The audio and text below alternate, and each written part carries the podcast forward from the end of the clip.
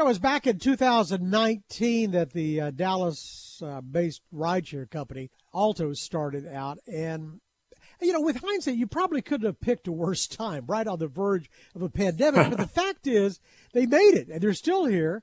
And, and they're in another five cities, and they've carried a million people.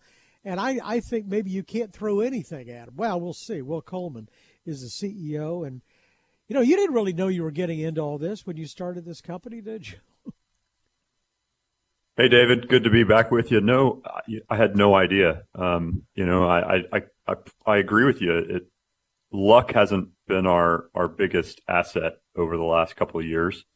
And frankly, if I'd, if I'd known what was going to happen, I probably, probably wouldn't have chosen to do this. But, um, nonetheless, it's actually, uh, you know, adversity has definitely been a, a, theme of of the last few years, but it in many ways has also made us a lot stronger. Well, it's, but, it's but, I think been one of the things that's kept us, um, you know, resilient and uh, and better. We've been talking uh, since the beginning, and we and it's really been fun to watch you pivot and deal with all this. I mean, for a while you were you were carrying people. I mean, if if people would come, but you were carrying groceries and you were delivering. Um, bread and food and, and all sorts of things. And, and, now you're sort of settled back into the business, but now you got another whole set of problems looming out there. Interest rates are going up, and uh, there are shortages of personnel, and you've got some fresh challenges. Have you had any layoffs? You know, we had a, a couple uh, layoffs within our marketing department back in March as we kind of foresaw some challenges ahead and, and wanted to get ahead of it. We um, did some consolidation in that group and, and really reduced our growth spending uh, relatively significantly, especially for us as a as a growth stage company. But since then, we've um, I think because we acted quickly and uh, have been really trying to be as as um, you know ROI return on investment focused as we possibly can be, really cognizant of our spend levels. We've been lucky to not have to make additional uh, cuts since then, and, and and it's in fact enabled us to continue to grow and and we're hiring now, which is uh, a good place to be. You know, you have you've been able to grow. I know you've added. I was trying to think over the last ones. I guess Miami and and Washington D.C., San Francisco, or maybe the most recent. But this requires automobiles and it requires personnel. Well, nobody can buy cars. I mean, everybody's waiting because they're they're backed up because of chips, you know, semiconductor chips or whatever and and finding workers has been a challenge. But but not for you in either case.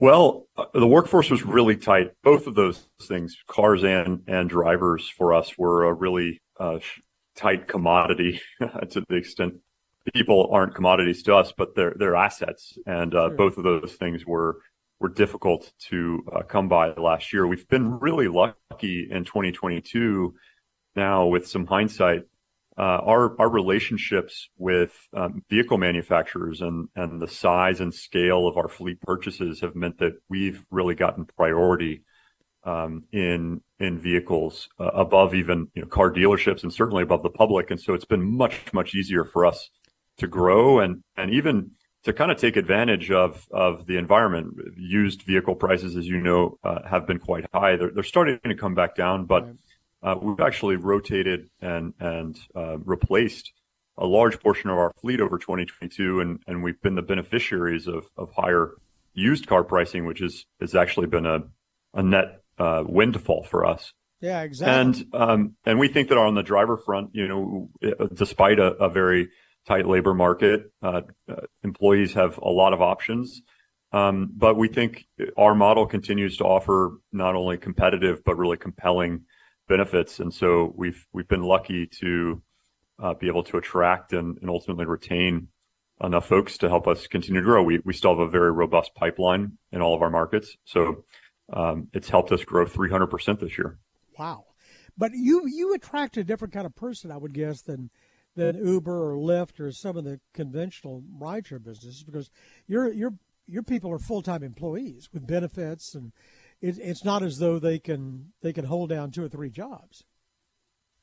Well, we have you. You said full time. They're all W two employees. Uh, about fifty percent of them are full time, uh, but half of our employees actually are part time. So oh, right? they work for us. Uh, maybe they go to school uh, during the day and work for us at night. Maybe uh, they spend some time with their kids and they only have a part time job. Maybe they have another job or another couple jobs and they're and they're uh, saving or, or trying to earn as much as possible. So um, we try to create a real flexible opportunity for all sorts of people that are that are looking um, for a way to um, you know serve serve customers and and have customer service skills. And we think that that's a really interesting part of of our value proposition is is that we can offer the benefits of being an employee, the protections of being an employee without um, you know necessarily having to be uh, full time. Although a, a, lot of our drivers do want to, and and we want them to be full time. So what do you see going forward? You're in a half dozen cities right now. Do you continue to grow those cities in in, in these uncertain times, or uh, grow within those cities, or do you are, are you going to add new markets?